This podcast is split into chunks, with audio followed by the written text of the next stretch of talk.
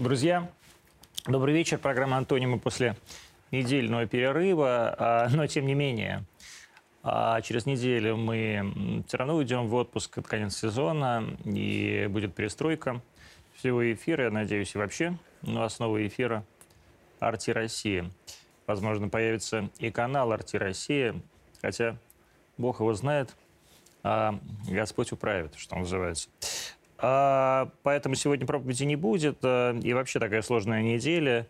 Не я между вами и Первым каналом. А сегодня, кстати, по-моему, вот только что прошел очередной повтор нашего фильма на Первом канале. Сейчас там, по-моему, идет обсуждение.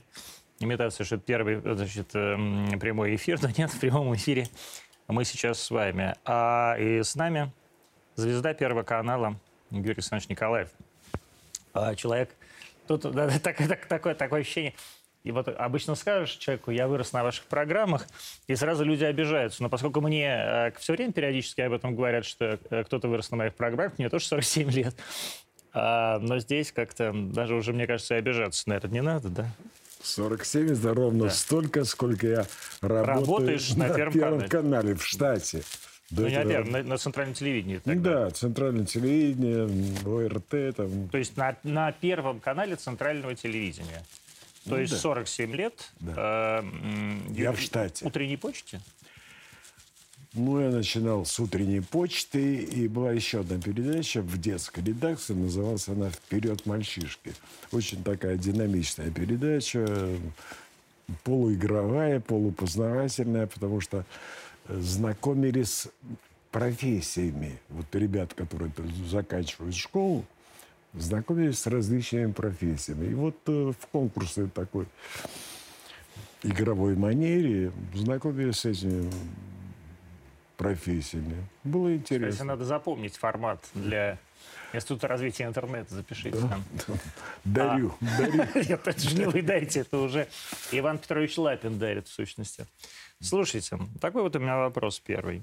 Сейчас все говорят про э, то, как одни артисты поддерживают э, специальную операцию, другие артисты не поддерживают специальную операцию. Какие-то артисты уехали из России, и началось по этому поводу, начались целые кампании. Пустим Пугачеву, условно говоря, обратно, не пустим Пугачеву обратно, пустим... Урганта обратно, не пустим Урганта обратно. Вы пустите Урганта обратно? Ну, я бы не хотел конкретно говорить о личностях. Ну, Почему? Потому что в основном информация из интернета, которого я не верю совершенно. Ну, совершенно ну, почему? не верю. А ну, чему вы не верите? Ну, вот, ну, столько, а вот столько... едет Максим Галкин а, и сам себя снимает. Нет, ну, про Максима вопроса не было. Хорошо, про Максима.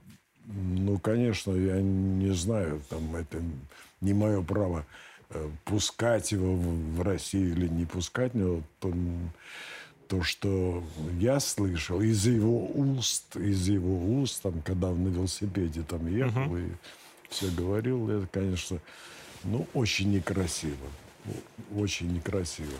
Э, что касается меня, для меня никогда вопрос не стоял с начала операции и до этого, когда с 2014 года все это начало происходить, э, для меня никогда не стоял вопрос о том, правы мы или не правы. Конечно, правы. Конечно, правы. Что значит запрещать русский язык? Что значит, что кто не скачет, тот москаль, да? Или как там? Да, той москаль. Да. Ну, и когда я вижу, вижу вот таких э, детишек, э, которые с ножом резать э, москалей, когда я вижу эти непонятные демонстрации по всей Европе, украинские девушки в этих э, балахонах, накрашенных красной краской, как жертвы российской агрессии. Ну, такое ощущение, что мир просто либо сошел с ума действительно, как говорят, остановите мир, я хочу сойти, а, либо это вот настолько пропаганда у них все зажимает, всю информацию из России, всю правдивую информацию. А у нас, насколько я понимаю, настолько правдивая информация. И, и потом еще одна вещь. Э, э, во-первых, я из рук президента получал награды. И не одну. И не одну. Я не могу... И, судя по всему, даже ни одного президента. Да, тоже верно. Я не говорю, что я с ним знаком, но мне приятно то, что я был в Кремле, то, что я получил орден от России. У вас их два. Два ордена, да, два ордена и еще, значит, государственная премия от э, правительства Российской Федерации и масса благодарственных писем, подписанных Владимиром Владимировичем. Но так сложилась жизнь, что я очень давно познакомился с Сергеем Кужугетчем. Еще он только организовывал МЧС, и у нас были, и были и остаются потрясающие взаимоотношения. И я верю в него, верю в его в действительно, действительно навыки, навыки уже не как спасателя, и как спасателя, и как министра обороны. Это удивительный человек. И так получилось, что я познакомился с Сергеем Викторовичем Лавровым. Это было недавно, лет 10 назад. Мы периодически встречаемся, и я всегда удивляюсь, во-первых, его остроумию, его реакции на, на, на реплики какие-то. И я восхищен этими людьми. И президентом, и, конечно, Шойгу, и, конечно, Лавровым. Это, конечно, имеет огромное значение в моем э, понимании всей специальной операции. Хотя я думаю, что даже если бы этого не было, да этого даже не могу представить, то все равно я был бы за Россию, естественно, естественно. Понятно. За, за Я, Россию. в сущности, здесь э, даже спросил не про ваше отношение про, к, к, к тому, что происходит, хотя оно очень важно а к тому, как относить, как вообще нам себя вести. Я себе часто сам задаю этот вопрос. А у меня тоже нет никаких сомнений по поводу спецоперации, Шойгу, э, Сергея Викторовича Лаврова, которого тоже обожают, и Владимира Владимировича Путина. У меня есть вопрос. Вот я смотрю на Максима Галкина, и мне это неприятно. Но в то же время э, я понимаю, что э, человек имеет право, наверное, на свою, точ свою точку зрения. И имеем ли мы право а, эту точку зрения ему а, запрещать говорить или действительно так агрессивно на эту точку зрения реагировать, как мы а, многие на нее реагируем. Все, оставайся там в Израиле, сиди со своей Пугачевой, никогда оттуда не выезжай? Ну, во-первых, это не нам решать, не нам с вами. Ну, почему? Мы не решаем. Мы, мы имеем право тоже на свою точку зрения. Мы можем... Это же все социальные сети. Вот он там в социальных да, сетях да, пишет. Да, Я да. с 24 февраля моя жизнь изменилась. Мы в своих социальных сетях пишем, вот и сиди там. Ну, а давай тогда искренне рассказывай, почему ты уехал. Это что, политические убеждения, это какие-то либо голос крови, что это? Либо это боязнь потерять огромные деньги, которые заработаны, да, заработаны, но заработаны в России и за счет государства. Работа на телевидении, сейчас не будем обсуждать его гонорары, но она зашкаливала. И это действительно так. И огромное количество денег он заработал здесь, в стране, которую ты сейчас э, охаиваешь, которую ты, ну, если не ненавидишь, то хотя бы презираешь, хотя бы, сказал я. Э, да, ты, какое ты имеешь право это делать? Какое? Вот это для меня неприемлемо. Не то, что непонятно, а просто неприемлемо. Да, высказывает свою точку зрения, а почему бы нет? наверное, каждый может высказать свою точку зрения, э, но тогда, если высказывая свою точку зрения, надо быть, нужно быть абсолютно искренним. А то у меня есть своя точка зрения, но я с ней не согласен. Э, вот это главная претензия, частности, Галкину. Алла Борисовна, я так понимаю, молчит и ничего не говорит. Но Борис, насколько я понимаю, высказалась только однажды, что если вы продолжите к Максиму молчить, мочить, я все расскажу. Какой-то такой был текст. Я, вот, честно говоря, опять же, я его читал в социальных сетях. А, интригующий. Да, я не слышал его лично от Аллы Борисовны, но нам тоже есть что рассказать, в принципе, как бы про, если что, а, и про Аллу Борисовну. Ну, я ей позвонил на день рождения, это было... В апреле, да? Да, в апреле позвонил. Она взяла трубку. А? Она берет трубку. Она взяла трубку, да, мы очень мило поговорили, ну, в день рождения.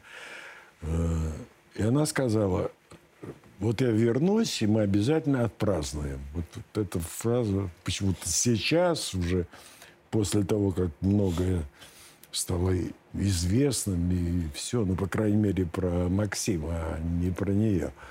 Вот эта фраза у меня осталась. Я вернусь, и мы обязательно отпразднуем. То есть тогда еще была мысль вернуться. Я Но вы бы хотели, чтобы она вернулась? Я как-то...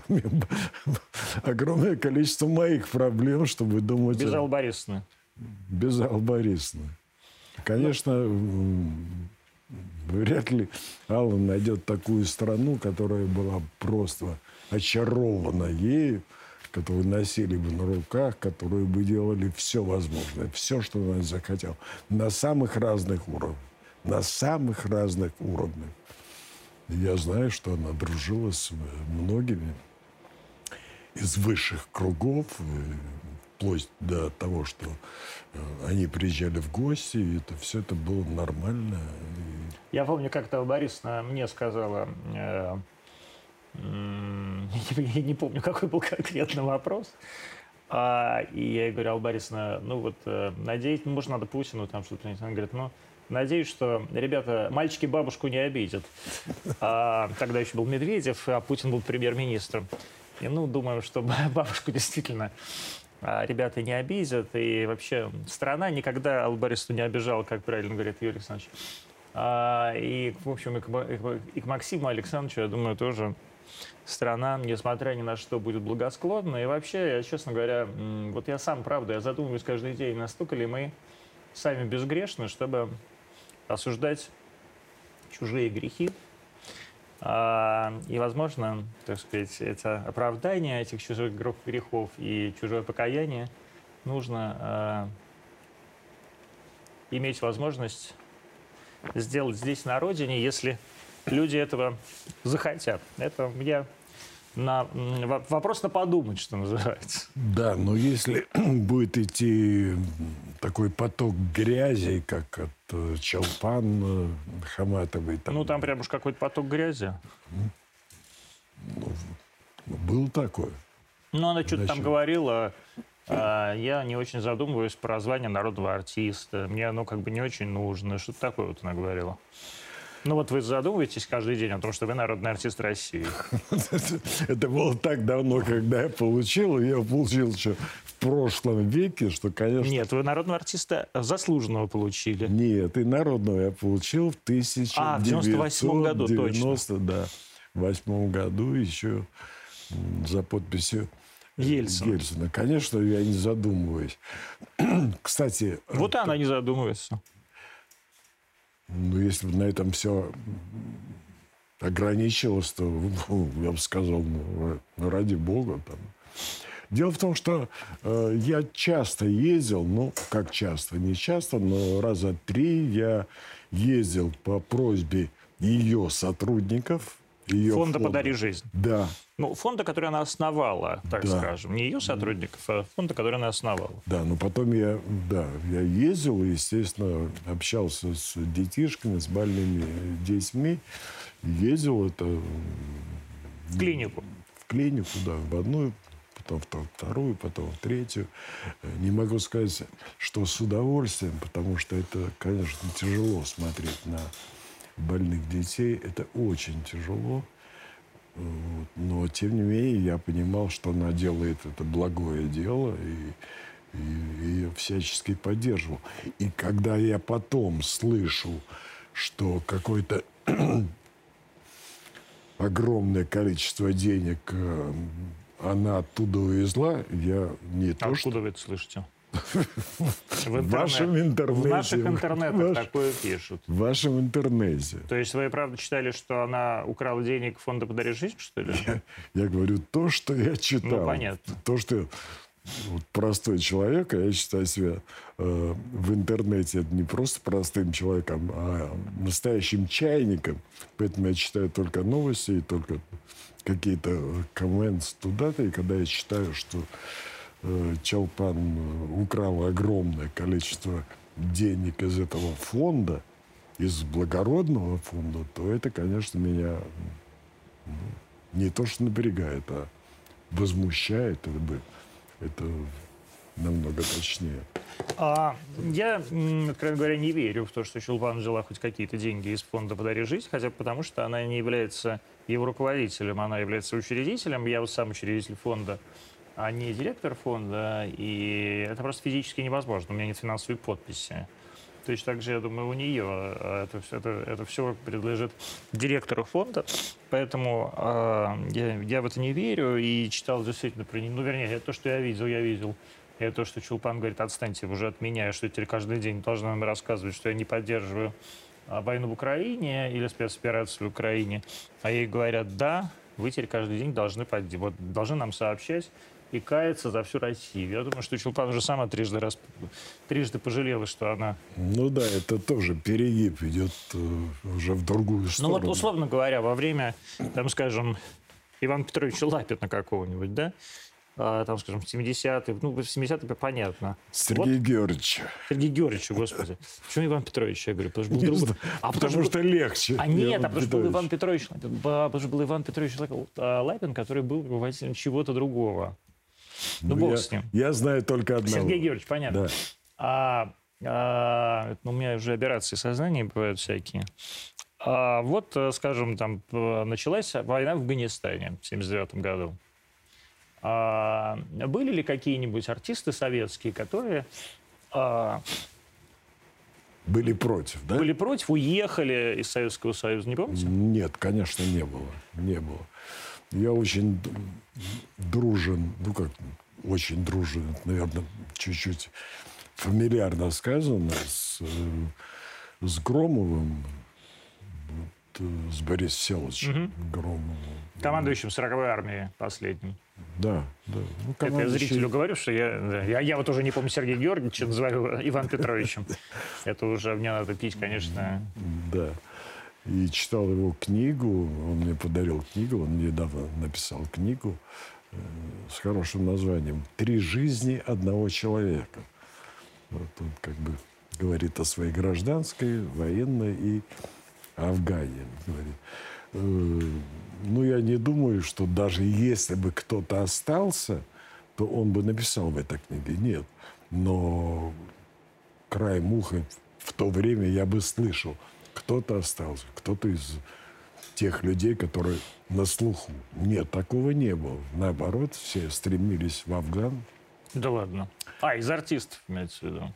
Ну, я имею в виду, угу. да, артистов. Ну, в основном, конечно, это вокалисты, это, это Лева Лещенко. Ну, Кобзонов всегда очень там стоял. Кобзон, да. Кобзон, Кобзон, да. То есть была такая какая-то не то что бригада, но группа людей, которые довольно часто выезжала в Афган, и все это происходило на их, на их глазах. И мало того, что, конечно, конечно, вот сейчас вспоминаю, Антон, вот такой вопрос на засыпку, потому что это надо ковыряться в памяти сейчас и вспоминать э, мое отношение, вот свое, мое отношение к к войне в Афганистан. Но я думаю, что оно было ну, неоднозначное, что ли. Неоднозначно. Но не потому, что мы там что-то хотим завоевать, не потому, что мы кого-то убиваем, а потому что так надо.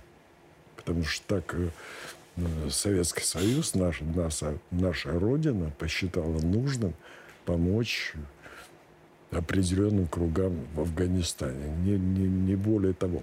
Э, хотя я думал, ну, ну пусть разбираются сами. Вот это моя позиция. Это... То есть тогда это было как-то более-менее нейтрально все, да? Ну, как бы вели, вели, войска, войска. Во-первых, не было интернета. Да, это правда, да. Во-вторых, был еще Леонид Ильич Брежнев. Был Ильич Брежнев. Была официальная информация с Первого канала, с... Э, тогда... Программа «Сегодня в мире». Сергей Каверзнев был да, тогда бесконечным да, корреспондентом да, там. Да. Я тут был очень удивлен и приятно удивлен, когда э, года четыре назад я встретил Зорина. Угу. Да, он еще был жив, да. Он я, еще... Может, он даже сейчас жив, я, кстати, не знаю. По-моему, нет. Да? По-моему, нет. Но четыре года назад э, очень, конечно, в возрасте человек, там ему какой-то чуть ли не трехзначная э, ну, нет. цифра. Ну нет, но он точно не, не старше Познера. Зорин, Бовин, Сифуль, Мулюков, Боровик. Познер, а, которого тогда еще не знали, он в 90, появился в 87 году как... Да э, ладно, но Зорин намного старше. Чем кто? Чем Бовин? Нет, чем э, Познер. Ну ладно, Познер вот до сейчас 88. А Зорину было больше. Да? Ну, это вам уж так казалось. Просто Познер был более он всегда лучше всех выглядит. Ну, это, кстати, есть такой эффект. Когда человек появляется рано на телевидении, Конечно. то тогда сразу кажется, что ему огромное количество лет. Да, а Познер появился все, 57 все лет. может быть. Я прочим. помню его появление, я помню появление, помню эту знаменитую коронную фразу «Секса у нас нету». Но она была даже вырвана из контекста.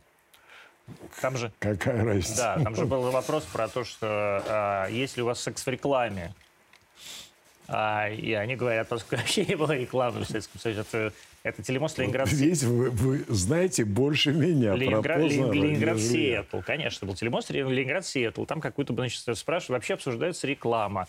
И э, образ, э, вообще навязанный образ секса в рекламе.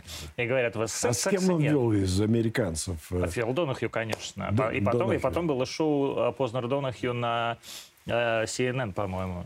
Mm. Тернер и так далее, конечно. И, собственно говоря, у него там э, ну, насчет Зорина мы проверим. А я сейчас проверю прям вот. Я задам пока вам вопрос, э, который задают да. э, зрители. Э, как вы считаете, почему? Я просто читаю зрительские вопросы.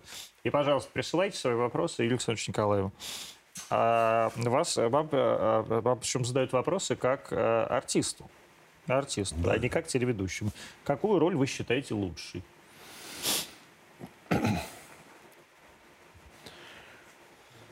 Но для меня очень важная роль, это была в фильме «Большие перегоны», одна из главных ролей и первое большое кино, где по многим причинам, но самая главная причина, когда я узнал, что моим партнером будет э, э, ну, наша легенда на, на, нашего э, кино, там и Стриженов э, был, э, и,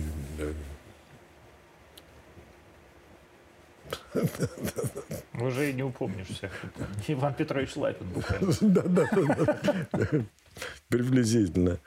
Вот, вот троица была. Андреев, Олейников и это не ко мне. Это я, нет, я, да. нет, я вообще не помню. Да. Если вот кто-то посмотрит, сейчас послушает и скажет, я тогда буду счастлив. Но это же надо так, чтобы вылетела эта фамилия, которая на всю жизнь сыграла огромную роль в моей жизни. Кстати, в моей жизни, вот, чем я благодарен, то, что, конечно, много, много было удивительных встреч с людьми, которыми для меня были просто из другого мира, кумирами, которыми я даже не думал, что когда-нибудь встречусь. Это, это потрясающе. И мне очень нравилась роль э, Кости Шарыгина в э, фильме «Хождение по мукам». Это фильм Ордынского по угу. роману Алексея Толстого. Правда, мы снимали очень долго. Крючков. Я забыл Николая Афанасьевича. Ну, это, конечно, это надо писать целую книгу, потому что мы с ним прожили практически в одной гостинице, э, ну, где-то полгода. Это было Гомель, Сош, э, и общение с ним. Вообще компания была очень интересная. Николай Крючков. Вот, ну, я, значит, это как там по сюжету парень не поступает в институт и решил перебиться где-то поработать. И идет работать на железную дорогу и попадает вот кочегаром к Николаю Афанасьевичу Крючкову. Ну и помимо того, там э, в фильме заняты Глеб Александрович Стриженов, Николай Мерзликин. Не путать с Андреем Мерзликин, это Николай Мерзликин, который намного старше Андрея и даже старше меня. Мой сокурсник. Ну, и компания была довольно интересная, хорошая. Мягко говоря. А? Вот вам сколько? Вы 47-го года рождения? Нет, 48-го. 48-го. Не надо, не ладно, надо. Хорошо, не, не, надо. не буду прибавлять вам один не год, ладно. Ну нет, ну с НДСом можно... Да, с, окей, ну, ладно, нормально. Пенсию все равно уже оформили, получаете, это мы прочли давно. А, да. Но, а это любимый просто вопрос, какая у вас пенсия? Вы один из немногих, кто как раз э, получает пенсию народного артиста. Я просто прочитал в каком-то вашем интервью. А вот там действительно Николай Крючков или там Олейников, это же люди вообще еще дореволюционных э, годов рождения. Да, это совершенно другое поколение. Причем другое это... Мягко говоря. Мягко говоря. Это два поколения раньше, Если наверное. Не три. Если не три, Крючков да. еще чуть ли не в, не в немом кино играл. Один фильм ну, какой-то. да, где-то где он даже в немом играл, черно-белое, естественное кино. И с ним встретиться мне Э, которому заканчивал ГИТИС, вдруг первая роль. Одна из главных ролей в кино. И с кем? С Николаем Афанасьевичем Крючковым. Естественно, никаких проб у Николая Афанасьевича не было. Очень смешная байка, я не знаю, байка это или правда, о том, как он выбирал фильмы. Ему звонят, Николай Афанасьевич, да, вот хотим, при, хотим предложить вам э, роль. Да где снимаем? Говорит. В Крыму. Ну, да, в Крыму, где, где там. Ну, или там в Астрахани. Сейчас, секундочку. У него там целая библиотека там. Астрахань, Астрахань. И он смотрит, какая рыба. Рыба водится в Астрахань. А, когда снимаем? Тогда, тогда. -то. Согласен. А когда он прислать сценарий? Не надо сценария, согласен. как бы, конечно, это похоже на байку, но о нем много байк, очень интересных. И он рассказчик потрясающий, потрясающий, жуткий матер, матерщинник. Вот, но это из его уст это было как песня, как песня. Вот такой прекрасный к вам вопрос. Да. Была ли коррупция на утренней почте? Побеждал ли кто-нибудь по блату? На утренней почте не побеждали, друзья мои. Утренняя почта – это не конкурс. Конкурс – это утренняя звезда. Наверное, имелось в виду... Да, утренняя звезда, но люди уже... Вот это Иван Петрович Лапин, все количество людей. Ну, нач, начну с утренней звезды. Конечно, никакой коррупции не было. Почему? Потому что... Э, интересно, когда ко мне приходили друзья, члены жюри, это звезды обычно, они спрашивают, Юр, ну кому ставить пятерку, кому что? Я говорю, расслабьтесь. Вы смотрите на выступление ребенка. А, не спрашивали? Да, они спрашивали, ну, кого там нужно там подтянуть. Я говорю, успокойтесь, расслабьтесь. Вы слушаете один раз, первый раз одного исполнителя и первый раз второй исполнителя. Доверьтесь своим ощущениям. Кто вам больше понравится, поставьте пятерку. Кто меньше, четверку. Меньше никогда не ставите. Вот это я наставил, чтобы никогда никаких троек не было. И если вы Чтобы помните... дети не обижались. А? Чтобы дети не расстраивались. Ну, конечно, там пятерка и вдруг э, тройка. Дети, кстати, расстраивались по-иному. У меня же кто проиграл, тот получал призы. Причем призы достаточно интересные. Там э, и были и магнитофоны, и еще что-то, и клавишные какие-то там, ну, детские, естественно. А клавишные. И я смотрю, девчонка стоит и плачет. Я говорю, а что ты плачешь? Ты же победила. Ну вот мои там Нади там или подарили, а, а мне не подарили. Я говорю, так ты же выиграл. Ты, в любом случае ты по получишь. И чем позже ты этот приз получишь, тем он будет интереснее и он будет ценнее.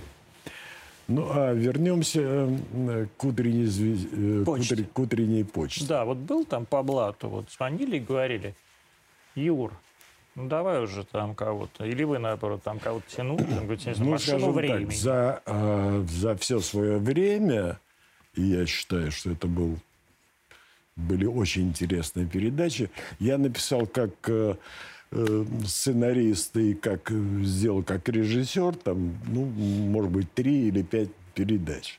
Но одна передача, она запомнилась мне просто так, как как новый шаг для ребят.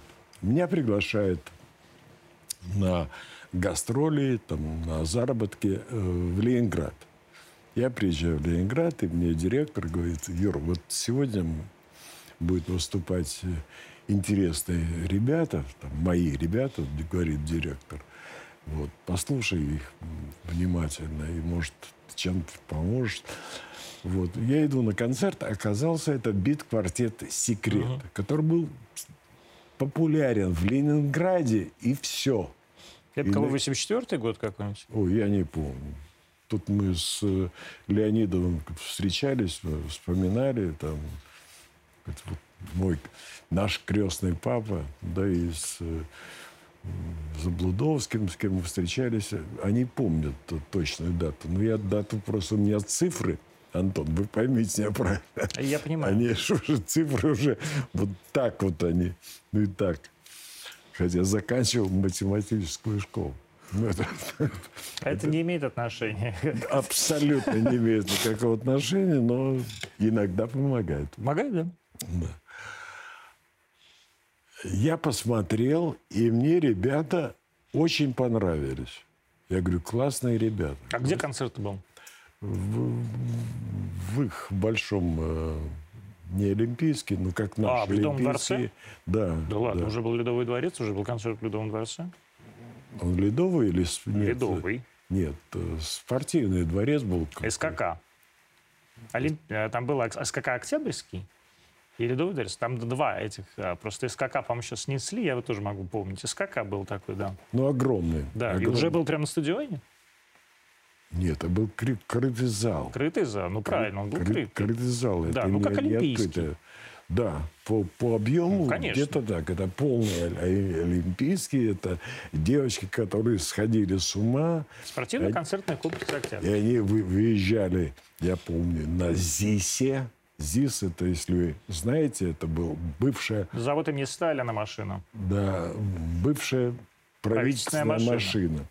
Причем в идеальном состоянии, там пробег, по-моему, 30 тысяч километров для такой машины, ну, потрясающий. Вот. И они дали вот нон-стопом этот концерт. Это было очень здорово. И после этого мы пошли в ресторан. Мы пошли в ресторан, ну, там, Юр, ну как бы, как бы утренней почты. Я говорю, ну, э, один номер вставить – это не проблема. Потому что репертуар у вас хороший, интересный. Он просто на сегодняшний день. Но если вы хотите действительно прозвучать, давайте сделаем так. Давайте сделаем, что вы соучастники передачи, как бы мои соведущие.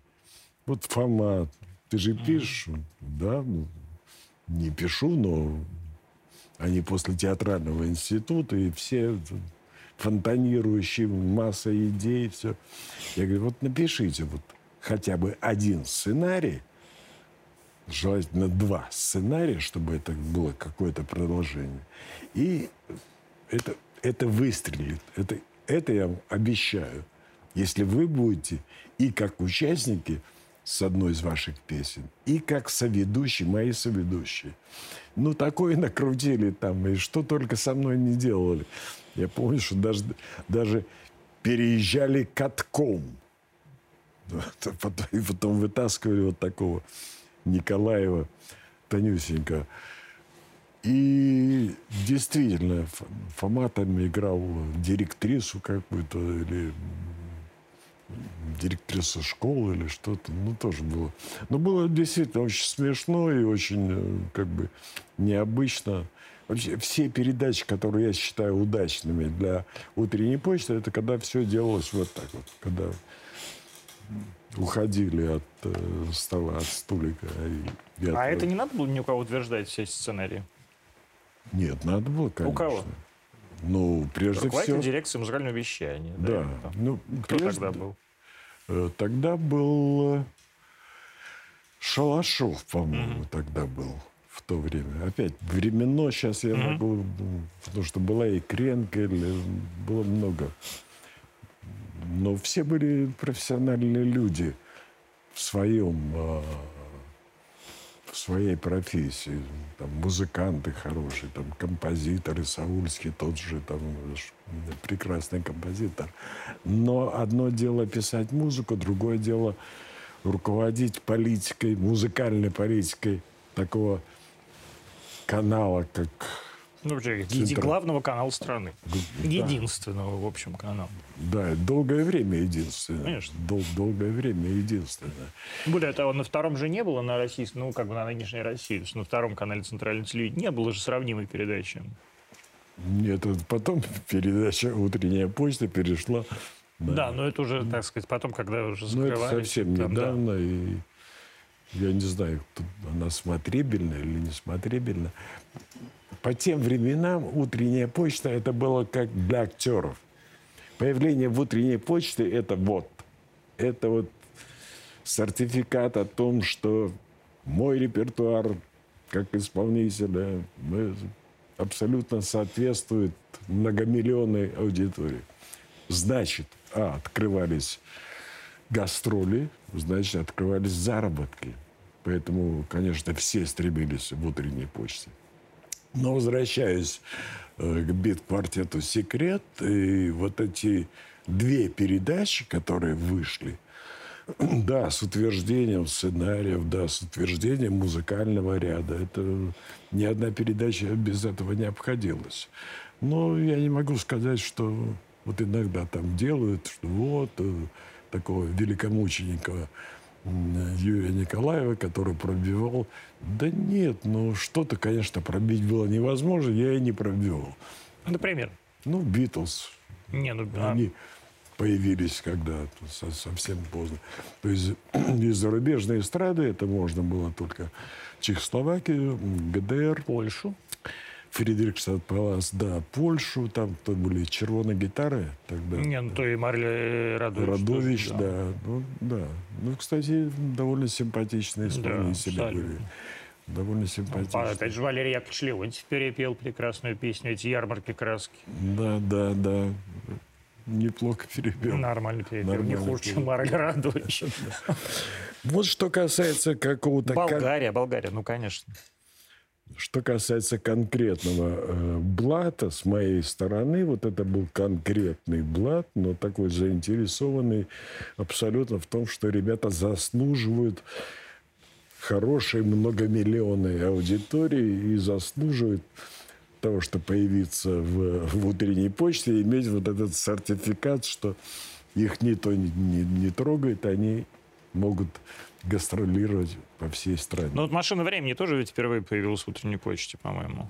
По-моему, «Машина времени» появилась, э, по-моему, появилась сначала в кино. Думаете? А, точно. По-моему, в точно. кино Это, появилась. да. Это в фильме, помните, где был э, Юрий Антонов, э, «Море», оно что ли называлось, Да, или да, что-то да, типа да, того. что- Вот что-то где, вот где диск «Море-море», «Мир бездонный», это 83 года фильм, я не помню, как он назывался. А, Вот с кем никогда не было проблем, это с Юрой Антоновым, Нет, конечно. ну это понятно. Почему? А мне кажется, потому что Юрий Михайлович э, вообще всегда был как-то очень соответствен, э, ну, как бы общей где такой позиции. Даже не, не- не политическая была эта позиция. А, во-первых, он был как бы вне политики.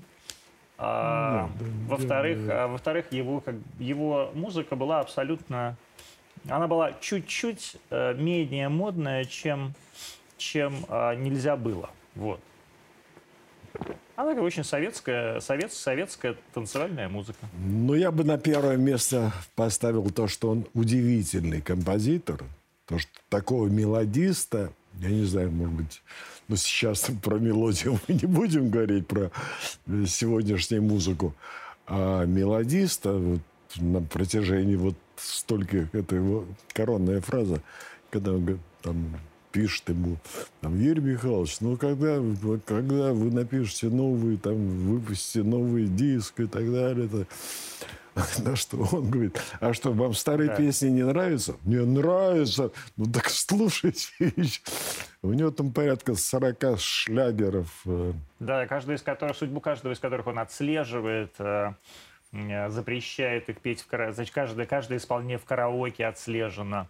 Юрий Михайлович же очень любит посчитать деньги, ну, то что там как, надо на, на корм кошкам. Но, Кошек 180, я думаю. но это, было, это было еще с советских времен. Правда, он не отслеживал, потому что автоматически он получал очень большую сумму. Это правда. Но потом начал отслеживать, потому что он решил, что его обманывают в РАО. А, да, потому что РАУ как, как таковой просто непонятно, существует или не существует. Он же сейчас и в РАО, он, Конечно, Володя. Матецкий, они там Я просто всем, всем рекомендую, например, сейчас в Яндекс Музыке э, набрать Юрий Антонов песни, и вы увидите, что там нет ни одной песни Юрия Антонова. Ни одной. Но если вы увидите, вы поймете, что любая песня Юрия Антонова – это очень хорошая песня. Это правда. Не просто хорошая, а очень хорошая песня, Антон. Просто э, мы с ним, так получилось, мы с ним подружились. Познакомились и практически тут же подружились. Ну, где-то в в конце 70-х. Не пугайте этих Ну, а цифр. пугаться? Я тоже в конце 70 вполне был жив. Уже. Да. Да. В конце, Еще. в конце 70-х годов мы случайно познакомились, нас пригласили ребята на... э, Они сдавали свою программу в филармонии, и для поддержки они говорят, Юр, приди, там... э». Я говорю, а что делать? Я как бы не такой знаком, знаток музыки, чтобы что-то высказывать. Ничего не надо высказывать, просто посиди на нашей стороне, как нашу поддержку. Я прихожу, и оказывается, э, э, помимо меня, вернее, меня пригласили уже и Юру Антонова. И мы тогда познакомились. И он тут же сказал, он тогда еще гастролировал, он говорит, поедешь со мной? Я говорю, а где? Ну, называет. Я говорю, да, с удовольствием поеду. Это потом он перестал гастролировать. Потому что вот этих э, э, авторских, э, причем не с радио, не с телевидения, а э, из ресторанов. Да-да. Потому что любой ресторан в Советском Союзе, да, ну, не было, наверное, такого ресторана, который бы не спел там Поверь Летящей мечту. походкой, море, Да, да, да, все, все, все. Анастасию. Да. Он был очень э, богатым человеком, Пройду по абрикосовой, сверну на виноградную. поэтому можем сейчас на полтора часа. У меня, кстати, есть, кстати, уникальная пластинка, подаренная мне, не знаю в какой связи, просто написано другу Юре, 84 года. Третьего. Море. А нет, это я просто про пластинку. И я просто про пластинку.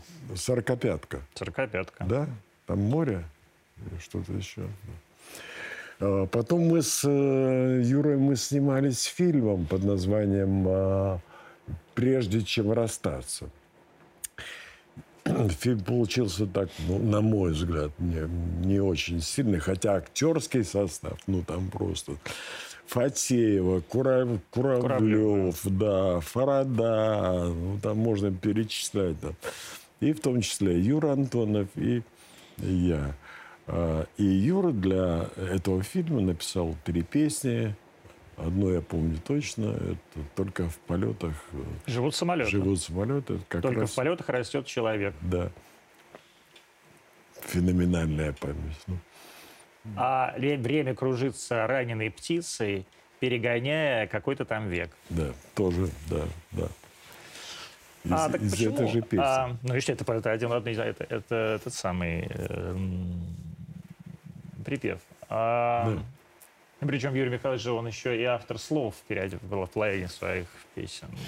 Очень многие. Да, да, да. Очень многие. И э, в этом смысле, потому что по- все авторские, все, все принадлежат Юрию Михайловичу. Действительно, Юрий Михайлович понял, Но что рестораны соберут опять больше. Антон, к тому, что Нет, ну Юра просто- Антонов хочет больше заработать. Нет, я за то, что я как раз, я, например, наоборот, восхищаюсь тем, что Юрий Михайлович был вообще первым человеком в Советском Союзе, который действительно так серьезно занялся э, организацией м, Авторского... авторского, авторского, авторских гонораров, ну, как бы, да, си- системы авторских гонораров, потому что, ну, как бы, действительно, ты пойди с ресторана в Норильске, собери деньги, да, а тебя, вот, например, а- а, там, сказать, лабухи в ресторане в Норильске зарабатывают на тебе по тысячу, ру- ну, хорошо, по 500 рублей в месяц.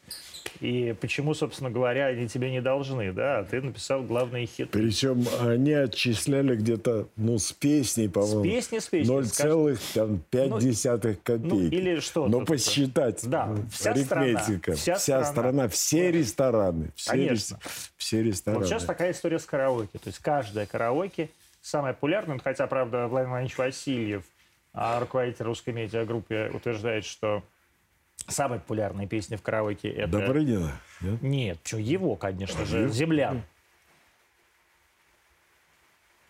Ну, «Земляне», «Земляне», группа «Земляне». Ну, Ой, вот, господи, я говорю, Васильев, Киселев, господи, это у меня уже просто... А, это ну, меня- Киселев. Да, это у меня... Вот я говорю, это это Киселев, Лапин, это, Лапин, земляне. Земляне – это земля в иллюминаторе, Земля в но, иллюминаторе. но это Мигуля.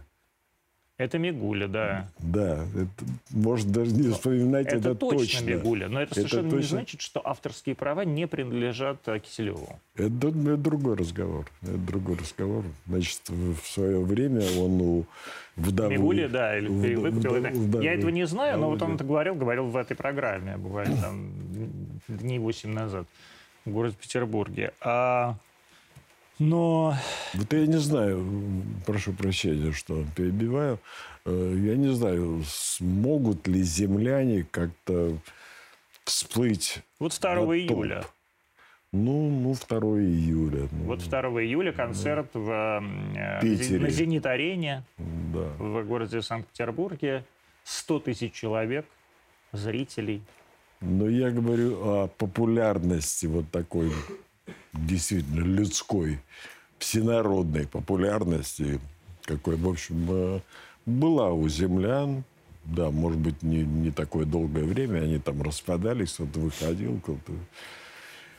Потом Володя занялся бизнесом, я так понимаю. Я знаю Володю с, э, тоже с середины 70-х годов. Ну, может быть, с конца 70-х годов. И как, нормально вам с Володей было? И вообще с земля. Работать? Мгм. Да, конечно, Да? конечно. Мне вообще с актерами очень ну, удобно.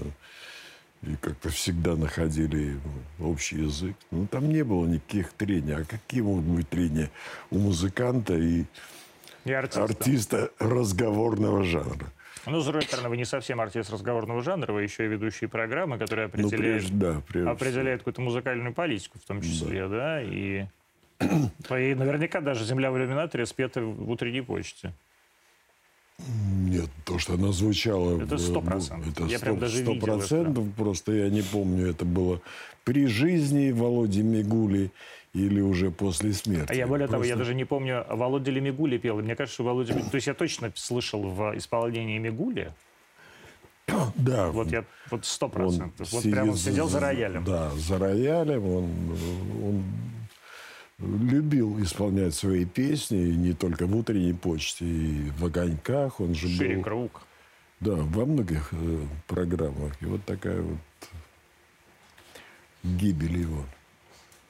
И вот все, вы меня спросили, что, почему я думаю про, что это про Антонова. А вот почему «Машина времени» вписалась в э, советскую такую парадигму, а там, скажем, какие-нибудь группы вроде э, там «Аквариума» или бог знает, даже «Браво» появились позже? Ну, почему появились позже? Появились позже в э, эфире центрального А. телевидения, я имею в виду. Ну, я не знаю, насчет э, Браво. Надо у Саши Иванова спросить. Он-то в курсе. Как бы он стоял изначально. Э, Дело в том, что вот как я, кстати, думал вот э, о популярности некоторых артистов э, и некоторых групп.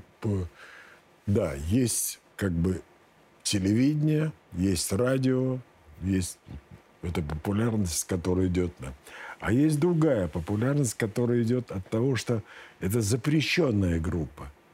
Это на нее ее не- не- не- нельзя увидеть на телевизионном экране или услышать где-то на, на пластинке.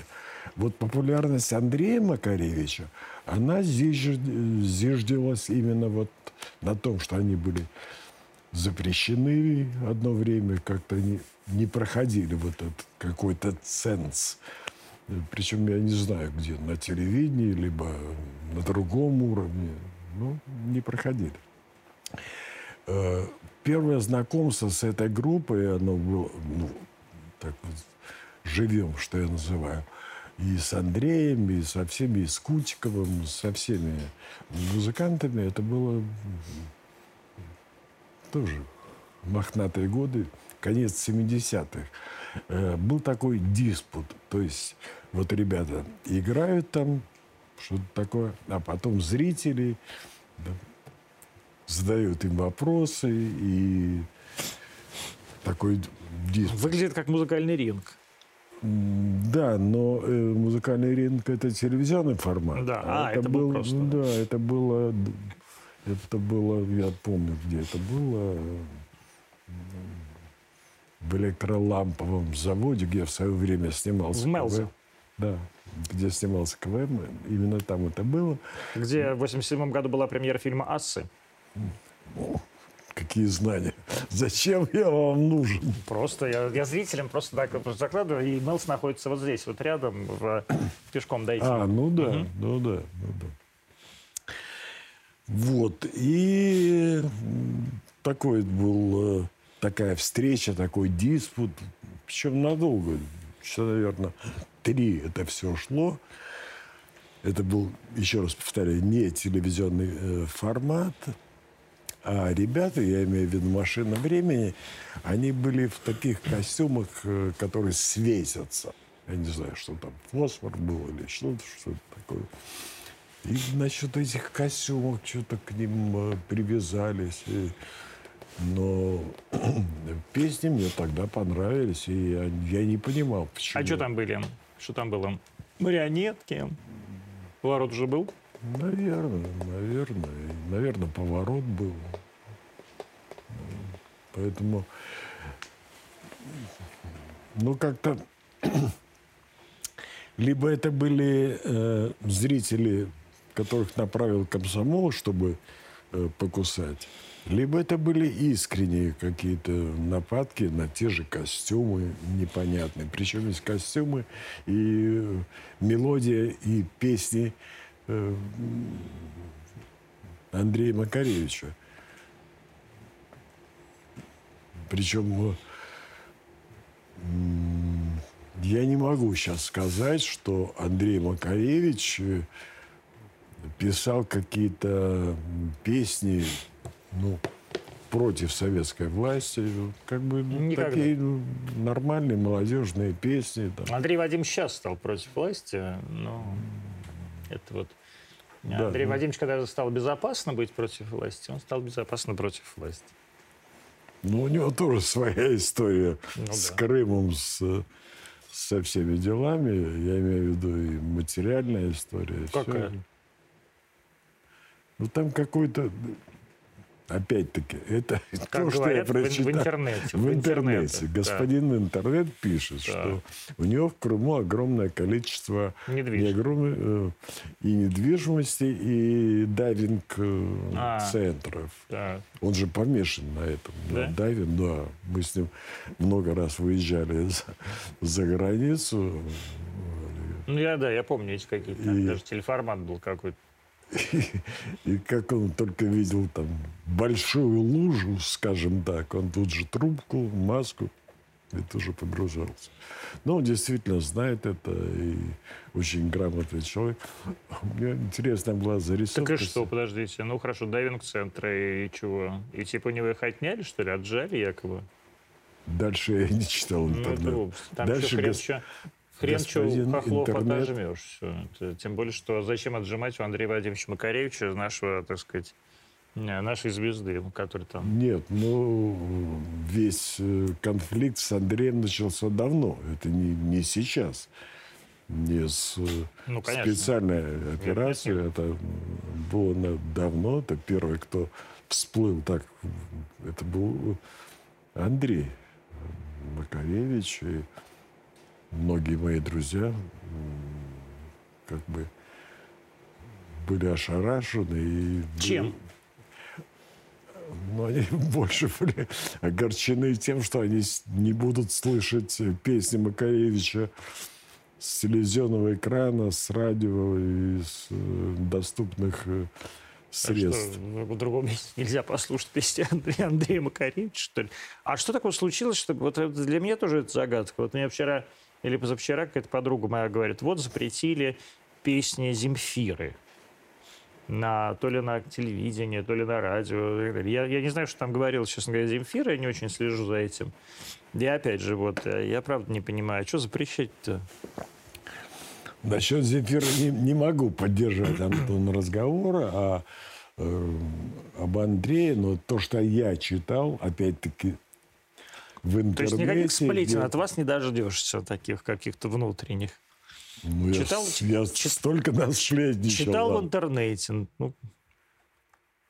ну, естественно, потому что я говорю, что я не, не общался ни с э, Максимом Галкиным, ни с Нет, ну бог Андреем, с ним, я пошутил. Поэтому нет, я просто опять... не понимаю, а что запрещать песни-то? Ну, рассказывал что-то человек, ну, против Путина, ну, спел песню. Нет, но Андрей там достаточно резко, там, э, когда он там высказался чмо.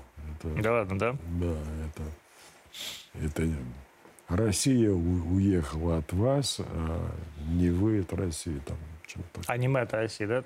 Ну да. Ну, проблема Андрея Вадимовича, конечно, в его чудовищном эгоцентризме. Когда он считает, что это он Россия, это, конечно... Ну, зная Андрея, он всегда считал себя номер один. Вот. На эстраде, в музыке, в поэзии. Он действительно очень образованный человек. Очень образованный. Мы как-то сидим, сидим, а, это было в Германии, Э, в Галле, город Галле, и смотрим э, телевизор и перещелкиваем там. И я так дальше, он говорит, ну-ка вернись. Я говорю, да что там, бабочки, гусеницы. Да-да-да, бабочки. То есть он, собирая, у него большая коллекция бабочек, была, по крайней мере, это не просто коллекция, а коллекция тех бабочек, которых он знает, тех гусениц, которых он знает. Андрей Валерьевич, мы не проколем бабочку иглой Адмиралтейства, только изувечим, как известно. А, слушайте, вот вы, мы заговорили о Владимире Владимировиче Познаре и о Филидонах, и у Владимира Владимировича Познера была такая история, да, когда он обнаружил в Америке, что у него рак, и он с этим раком боролся. У вас такая похожая была история. Ну, я бы не хотел возвращаться к этой истории. Тяжело то... вообще про это думать? А? Тяжело вообще про это думать и говорить? Честно? Да. Тяжело. Я не знаю, как Владимир Владимирович, но, конечно. То есть тяжело, вот я хочу как-то это все равно обсудить, но как-то так вокруг. Вот тяжело про это вспоминать, тяжело э, думать про первый день, когда вам сказали. Все. И потом э, как бы жить от одного ПЭТ-КТ, это специальное исследование, до другого, тоже через каждые полгода, иногда через год все это возвращается. Закроем эту тему, Антон? Ну, хотите, закроем. Да. Ну, что мы так мило... Прекра... Так мило разговариваем да, про вдруг... Корейщи, тут вдруг. А тут, а тут так, такая Опа. программа. Опа. Тут такая программа. Да нет, не все программы должны. Иногда, но это к вам не относится, я вас э, плохо знаю. Иногда э, журналисты считают э, себя как духовник. Вот, вот вы должны рассказать, почему я должен вам, почему, почему об этом. Есть вещи, которые я не собираюсь вообще ни с кем обсуждать. И почему я должен вам в интервью об этом рассказывать? Вот это для меня непонятно, честно говоря. Вот это современный уровень журналистики, который, да, зиждется на интернете, но это вполне понятно. Там. Но опять-таки, то, что вы прочитали про меня в интернет, нужно было разделить ну, минимум на 10, я так думаю, если не на больше.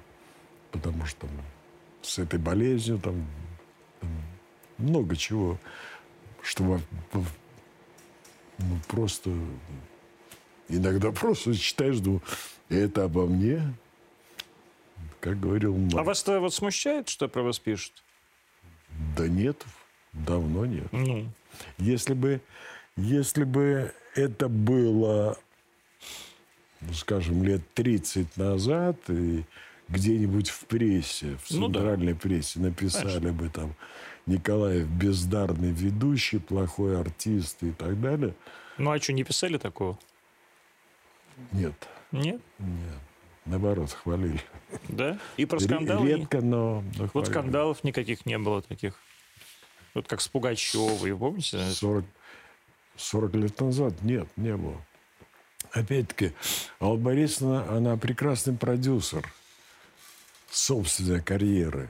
Она умеет как бы выстраивать, что где можно, где... Ну, и Стефанович ее научил, конечно, этому. Ну, не знаю, кто, но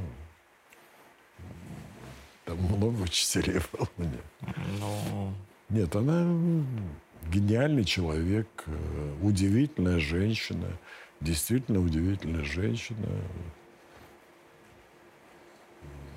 И то, что вот я начал эту фразу и так ее не закончил, что ну, вряд ли она найдет еще какую-то страну, которая будет целая страна, да, больше ста миллионов, боготворили, называли детей. И все, это, это что-то было. Ну, сейчас-то не боготворит, не называет. И уже не целая страна. И, в принципе, ну, сейчас все а... изменилось, да, сейчас все изменилось, но где бы, все равно, где бы она ни появилась, я уверен, вот так. Ее узнают. Свои, ее узнают, ну да. и что? Ну, не знаю. Там. Я думаю, что э, певец Моргенштерн, э, где бы сейчас не появился, его тоже узнают. То есть, наверное, все-таки не в узнаваемости дело, а в том, как ты себя в этой узнаваемости ощущаешь. Доволен ты этой узнаваемостью? Недоволен? Что тебе говорят? Ну, я могу ну, судить только по себе, что... Ну вот по себе. Да, конечно, я доволен. Конечно, я доволен. То есть вы приходите Когда- в любое место, вас узнают? Ну, в любой я не знаю, но когда я иду по улице, довольно часто люди со мной здороваются, там, чем-то интересуются, и мне это приятно. А чем интересуетесь? Ну, здоровьем, чем сейчас занимаюсь. Ну, типа как вы? Ну, конечно, я не собираюсь рассказывать э, довольно случайным людям, но мы говорим, приятно или нет. Да, конечно, это приятно. Как говорит, популярность вам не мешает. Нет, отсутствие популярности это мешает. Но это смешно, если не смешно, а очень грустно. Если я столько лет на телевидении, столько лет провел передач, сейчас перечислять-то их э, просто невозможно. Просто были такие эпохальные передачи, которые все помнят. И «Утренняя почта», и «Утренняя звезда», и «Юрмала», и передачи из Швеции, и «Достояние республики». Мне не стыдно за, за то, что я делал на телевизионном экране. Это тоже немаловажно. А насчет, как правильно, Моргенштерн... Да, ну вы, в конце концов, музыкой занимаетесь, не я. Но Моргенштерн, да, он же, там, сказать, имея... Я не знаю, я не слышал ни одной песни Моргенштерна, например. Не слышал? Нет, никогда. Ну, я, мне тоже сто лет. Но я при этом узнаю его, я знаю, как он выглядит. Ну, я тоже знаю, как он Ну, выглядит. Ну, Что дальше? Дальше по, по текстам там идет э, что-то невообразимое, на мой взгляд. А, ну, видите, то есть вы знаете хотя бы тексты. Ну, знаю текст, это громко сказано, Антон. То есть, значит, вы, ну, все равно вы как-то на них обратили внимание, что они Нет, такие... мне, ск- мне сказали, мне ребят сказали, там, Послушай. «Пос- послушай. Я говорю, а что это такое? Мне сказали, что это такое, что его нужно послушать. Говорить, что это такое.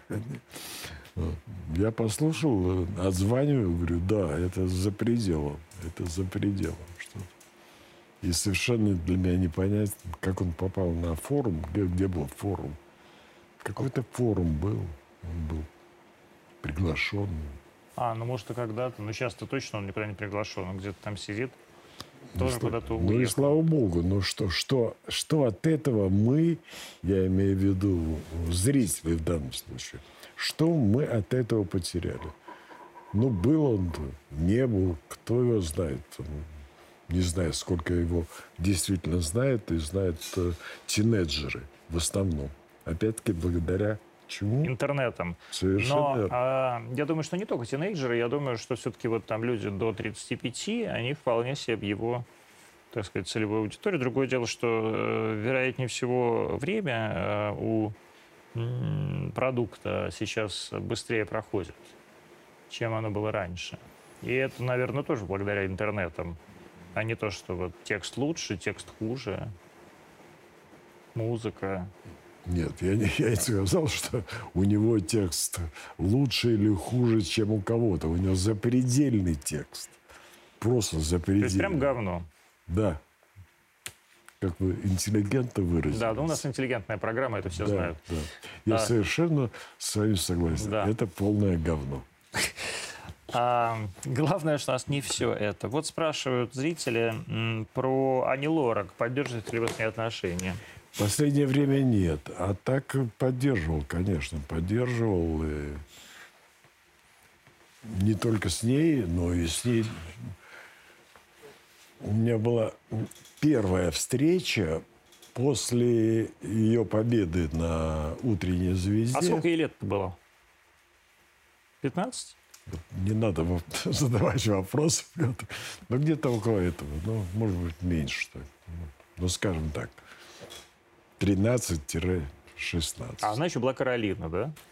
Да, пришла ко мне Каролина. А она вот прям с реальной фамилией была? э, или она просто была Каролина? Нет, она- программе, в программе у нее была фамилия? это для меня не имело значения. Нет, я, не- нет, подождите. В программе просто она фамилия, фамилию писала или просто была Каролина? Нет, она в программе была Ани Лорак. Она уже была Ани Лорак? Да, когда Всё. они приехали с администратором, она говорит, вот, э, послушали. Я говорю, а как, за, как э, Каролина? Я говорю, ну, приезжай через два месяца, у меня следующий пул съемок, и я тебя обязательно сниму. А почему так? Я говорю, понимаешь, уже одна Каролина, уже она есть у меня. Я уже, м, она уже как бы в пуле, который я собираюсь снимать. И если две Каролины появятся, мы запутаем всех. И жюри, и зрителей. Никто ничего не будет понять. Вот, а но у нас нет денег, чтобы приехать в следующий раз. Я говорю, ну я... А, она тогда еще жила в своих Черновцах, да? Что? Она еще тогда жила в Черновцах в своих, да, в этих? Да, на, на Украине там обитала все. И, и потом через некоторое время они приходят и говорят, мы придумали. И они прочитали Каролину с конца начала. Получилось. А, Довольно и- удачно получилось, кстати. Да, да, очень и так звучно получилось. Ну и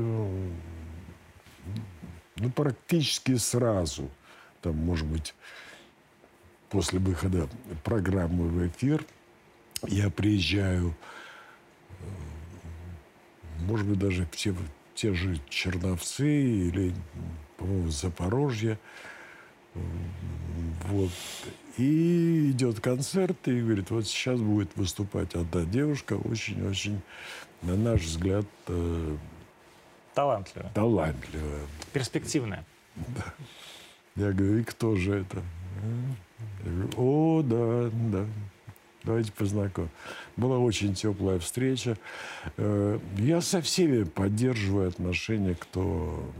Ну, Участвовал. со всеми, конечно, это невозможно. Да, это нужно. Но Ну, вы Тысячи. чувствуете себя таким отцом-основателем? Или там э, учителем? Нет, ну, по крайней мере, не учителем. По крайней мере, не учителем. Почему? То, что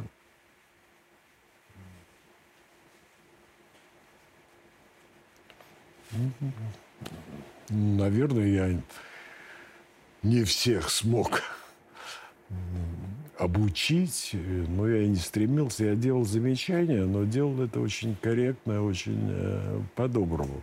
И все отмечали, кто участвовал в программе, что я никогда не повышал голос там ни, ни на операторов, ни на осветителей, ни...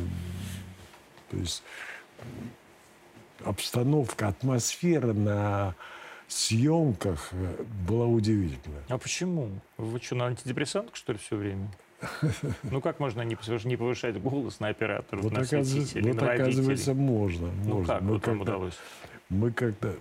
Это все дети. Они давали вот свою атмосферу.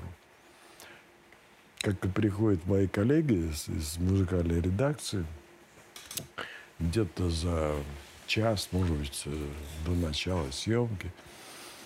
И поговорили. А, была очень интересная тоже зарисовка. Вот.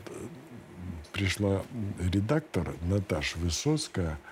Она заканчивала консерваторию по классу скрипки, абсолютный слух. Мы с ней разговариваем, она так смотрит на сцену и говорит, о, а там репетирует ребенок. Она говорит, о, так у тебя все они под фанеру поют. Я говорю, про какую? Под какую фанеру? Она говорит, ну вот же поет. А пела Юля начало. Мгм. Я говорю, Юль, выключи сопровождение и, И спой спой всё». акапелла. Да, абсолютно. И она как выдала, и Наташа, я говорю, еще консерваторское образование, абсолютный слух, все. Она говорит, вот это да. Это проблема просто у людей с, эм, такая, Абсолютно с, слух. да, с музыкальными инструментами. У них проблема с э, восприятием вокала. И э, ребята с телевидения говорят, а во сколько тебе начало? Я говорю, «Ну, в 19.00 мы начнем, как написано в программке. Ну что, в 19.00 вы начинаете? Я говорю, да, ну, может, я ошибусь на 5 минут, но в 19.00 либо в 19.05 я выйду перед зрителями, чтобы сказать им добрый вечер, объяснить, что, что нужно, что не нужно, и мы начинаем съемку. И я снимал в режиме прямого эфира. То есть вот там где-то полтора часа съемок. Ну, хоккей, да? А, у вас не хоккей, просто вот как записались, Нет. так и дали, да? Нет, нет, нет. Я записывал 12 программ. Ну, пулом. Каждый- Ну, я говорю, как день. записали, Пул. так и выдали. Вот. Нет, потом монтировали, потом озвучивали, потом субтитры А давали. в чем, как же тогда режим прямого эфира? В чем, в чем в нем режим тогда? в том, чтобы сохранить атмосферу живого эфира. Вот то, что происходило, потом на монтаже я говорю, это оставьте, это уберите, это оставьте, это уберите. И вот после мы закончили пул, отсняли эти 12 программ. Э, Я накрываю стол оператором, э, все съемочные группы. Она, в общем, достаточно большая во время съемок. И э, один оператор, Валерий Зиберев, мой товарищ, он говорит, вы заметили, мы работаем уже там третий или четвертый год, и ни разу не было криков на съемочной площадке. Я говорю, это, не- это не я, это не я. Мне хотелось э, тысячу раз прокричать. Он говорит, нет, просто вот дети, они создают ту атмосферу, которую не позволяют э, кричать. Ну как вот если ребенок э, репетирует, и вдруг там Петя, ты куда светишь, да, или возьми другой ракурс. да». Вот такая. Нет, атмосфера была удивительная, просто удивительная атмосфера. Потрясающая. Юра Штунова помните вы? М? Юра Штунова помните вы хорошо? Мы с ним не были знакомы. Вообще ни разу. Вообще ни разу. Вот как так получилось? Ну как, ну, Вот это же невероятно совершенно. Проработать всю жизнь в музыкальной редакции и не быть знакомым с Юрой Штуновым. Вот мне удивительно, я тоже я бы занимался музыкальным телевидением и никогда не видел Юру Штунов живьем. Ну, скажем так, у, у каждого своя песочница. Наверное. У меня песочница Юра Антонов, э, Валер, э, Володя Матецкий. Там масса Нет, ну послушайте, не надо говорить, но- что Юра Антонов, Володя Матецкий. Вот мы сейчас обсуждали с вами и Юлю Началову, и, Да, сказать, но Сер- это мо- мои и и- воспитанники. Вот я говорю, и да. Сергей Вячеславович Лазарев, ваш воспитанник, и Да, так далее. да, да. Вот. А, но... Уже Вячеславович так. А я просто помню многие отчества, поэтому для меня Иван Петрович это как бы это теперь для меня это триггер. Я никогда не забуду, что я называл Сергея Георгиевича Лаз- этого самого Лапина. Лапина э, Иван Петрович. Я теперь теперь зависну на несколько дней. А Почему Иван Петрович? И Я, конечно, дойду, почему вот он у меня в голове оказался Иван Петрович. Вот. Но, тем не менее, вот я просто спрашиваю, естественно, потому что там уже мы заканчивается наше время, мы уже больше почти час двадцать в эфире. Я спрашиваю про. Шатунова по понятным причинам, да, потому что он умер на прошлой неделе. Да. И 48 лет. И действительно, вот я помню, как я был первый раз увидел Юрия Штунова. Я видел, конечно, Юрия Штунова в жизни один раз. Э, на концерте Юрия Штунова, ну, собственно, на концерте группы «Ласковый май». Это, наверное, был год... э, Мне, наверное, было лет 14, значит, ему было 15. Это был концерт в Олимпийском. В. Олимпийском, в Олимпийском, да. Это, они там на каком-то пони выезжали. Вот это такое было. Все, все фла- флажка такими белые розы. Ну, я не могу похвастаться. Я не был ни на одном его концерте, ни его концерт, ни на «Ласковый май». Может, и слава там. Хотя мы потом общались э, с, Ра- Разиным. с Разиным. Больше общались. Он появлялся на телевидении. Мы там вспоминали э, дни, когда там, «Ласковый май» и я – это были две вещи несовместные. Почему? Ну, мне не нравилась эта музыка. Да? Да, наверное, о покойниках плохо не говорят, но я говорю сейчас не о Юре, как о человеке, как об актере, а о музыке, о той всей вот этой... э, я говорю, что э, когда говорят вот шоу-бизнес, я говорю, шоу-бизнес был положен э, с ласковым маем. Вот «Ласковый май» он положил основу шоу-бизнеса. Когда был «Ласковый май-1», «Ласковый май-2», когда под фонограмму там э, пели. И я помню первое появление Разин на телевидении. Это вообще-то кино можно снимать его пер, первом появлении. Оказывается, подъезжала «Чайка». Да. Открывалась дверь, и Разин выходил, закрывалась дверца. А делалось, и все телевидение, Разин на «Чайке». И все телевидение выскакивало к окнам. Разин на «Чайке», Разин. А вас это раздражало? М? Вас это раздражало? Меня раздражала э, подобострастность наших э, редакторов, ну, скажем так, чиновников, которые вот им сказали, что это внебрачные там э, не, не- нет, не, не приемные, приемные Горбачева. сын. Или еще? Да, Да, Горбачева, да. Да, Был, был такой слог. Я говорю, ребят, ну у вас цел- целый первый отдел существует. Ну подойдите, по- они просто наберут и узнают все, все точно. Зачем это? Оказывается, все делалось просто. Он давал деньги водителю и говорит, вот под- подвезешь меня вот этот кусочек или там к телевидению, откроешь дверцу, закроешь дверцу, а ты едешь так в стороночку и остановишься. А потом можешь езжать куда хочешь. а- Или там. Вот, вот, вот ход шоу-бизнеса. Я говорю, вот это был шоу-бизнес. Какой год, я не помню. 87-й. 89-й. 89 А вот вы помните, как вообще это появилось, все вот этот шоу-бизнес? Как вот они, помимо того, что он сын, э, внук, э, правнук, господи, приемный Горбачева, да. Приемный сын. Ну, неважно, там, сказать, Да, несчастный абсолютно. Разин, э, не Разин, а как его зовут, Шатунов покойный в бусах, я помню, вот такой тусный. И Шатунов в бусах, таких каких-то, э, прям дикая это бижутерия, но прям такие вот бусы, как у Надежда Чепрага такие любила. Такие бусы. вот. И цыганские совершенно. А, Из, из стразов. А, вот как это все вдруг раз и превратилось в ласковый май? Я еще раз повторю, что я никогда не был поклонником А Я не спрашиваю про Ласкового. поклонника. Я ласкового говорю, как мая. это вдруг? Вот вы просыпаетесь, музыка, да. просыпаетесь, приезжаете в Останкино, а там вдруг вместо Юрия Антонова Юрий Штунов. Ну, такое трудно, конечно, представить, чтобы такое в одночасье случилось. Но я думаю, что к этому все шло. Я так не, не знаю, почему это прервалось. Почему не было там сольных концертов по, по телевидению. Не знаю, но я не... Просто мне это было неинтересно.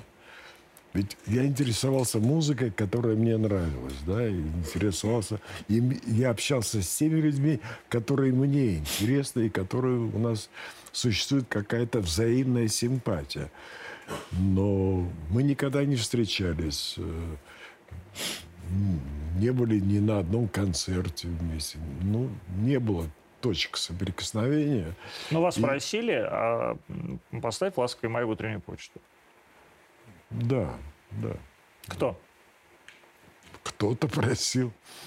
Нет, Антон, давайте, э, когда вы спрашиваете, кто, я э, тоже вспоминаю о мешках писем, которые я Да. получал. Нет, Э, ну подождите, это вы как бы зри- зрители вас спросили. Да. Что да. это вы не, не ставите? Ну хорошо, а вот, кстати, действительно вопрос. Вот вы получаете эти мешки писем, вам там пишут, вот, почему нет ласкового мая в утренней почте, немедленно поставьте ласковый май, вы сволочи, развиваете молодые таланты, мальчики из детского дома. А вот почему вы не поставили ни разу ласковый май в утренней почте? Неужели вы думаете, что я отвечал на эти Я думаю, тысячи писем? Ни разу в жизни я не думаю, что вы отвечали на эти письма. Я думаю, что все-таки человек, э, э, ну, как бы, а на них не надо отвечать. На их надо, вы же как бы реагируете все равно на это. Ну, то есть вы думаете, если человек популярный, значит, э, ну, а почему бы и нет? Ну, я вам расскажу маленький эпизод, как я отреагировал в утренней почте на «Ласковый май». Так, волей с- судьбы я познакомился, и это было сначала в Ленинграде, а потом в Москве, потом в Риме с Марчелло Мастрояни. Не пугайтесь. Ты что пугаться-то, господи? Ну, Марчелло о. И э, когда он в очередной раз приехал в Москву, обычно он снимался у Никиты Михалкова, и Никита, когда был занят, он говорит, ну... Очень возь... черный это был фильм. Да. Возьми на себя Марчелло, покажи Москву, там, сходите, пообедайте и так далее. И об этом узнали на телевидении, что я как-то общаюсь и, естественно, все там, и программа «Время», новости, там, говорят, Юра, мы хотим, мы хотим. Я говорю, ребят, ну, представляете, вот человек сбежал от одной камеры и сейчас нарвется на, на другую камеру. Но все-таки они уговорили, они это все-таки мои коллеги. А он остановился в гостинице, ну, бывшая советская, это как Яр сейчас, или как называется? Ну, ну она ну, есть советская, на Ленинградском проспекте. Да, да, да. да. Там ресторан ну, Яр, он и был. Да. Там. Они все почему-то очень любили. Никита его очень любил, вот. Огромная номер. лестница. А, да, номер, да. про Понятно, номеры, ну, да. пускать в номер съемочную группу, а их набралось шесть, наверное, или семь я, естественно, не осмелился. Я сказал, ребят, вот здесь программа «Время», здесь новости, здесь э, там, э, что-то еще, здесь что-то еще, а здесь я с утренней почты. И я говорю, и каждой группе не больше 10 минут. Уложитесь? Да, Юр, точно, точно. И все действительно 10 минут он пересаживается на другое кресло, 2 метра там, встал, другое кресло, другое, и доходит до утренней почты.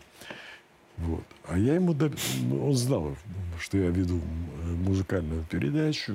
Я говорю, «А теперь вот хотелось бы, конечно, чтобы вы сказали что-нибудь для утренней почты. А я говорю, он спрашивает, а что говорить? Я говорю, что угодно, хоть, хоть сказку на итальянском языке, что-нибудь, что-нибудь. Абсолютно. И он действительно говорит на итальянском, все. Ну, я делаю вид, что я понимаю, потом говорю, грация, грация, сеньор Марчелло. И обращаюсь на камеру, говорю, ну и, конечно, я не могу не выполнить просьбу Марчелло Мастрояне, который сказал, что ему нравится вся наша советская эстрада, наша отечественная эстрада. Единственное, чтобы он не хотел послушать, это ласковый май. Это было, это прошло в, в эфир. Это такое было. Какой ужас, господи. Вот так э, Юрий Николаев уничтожал э, молодые таланты. Кого я уничтожал? Кого я уничтожал? Марчел настроение. Друзья мои, 21-27, э, одна минута осталась до выхода из РТД, поэтому, ну, вернее, не до, не до одна, просто как, как, даже не одна, мы сейчас уже уйдем потому что э, максимум у нас мы перебрали. А спасибо вам, что были вы с нами и на кабеле, и на всех наших социальных сетях, ну, в смысле, во всех этих Рутюбах, ВКонтактах и так далее.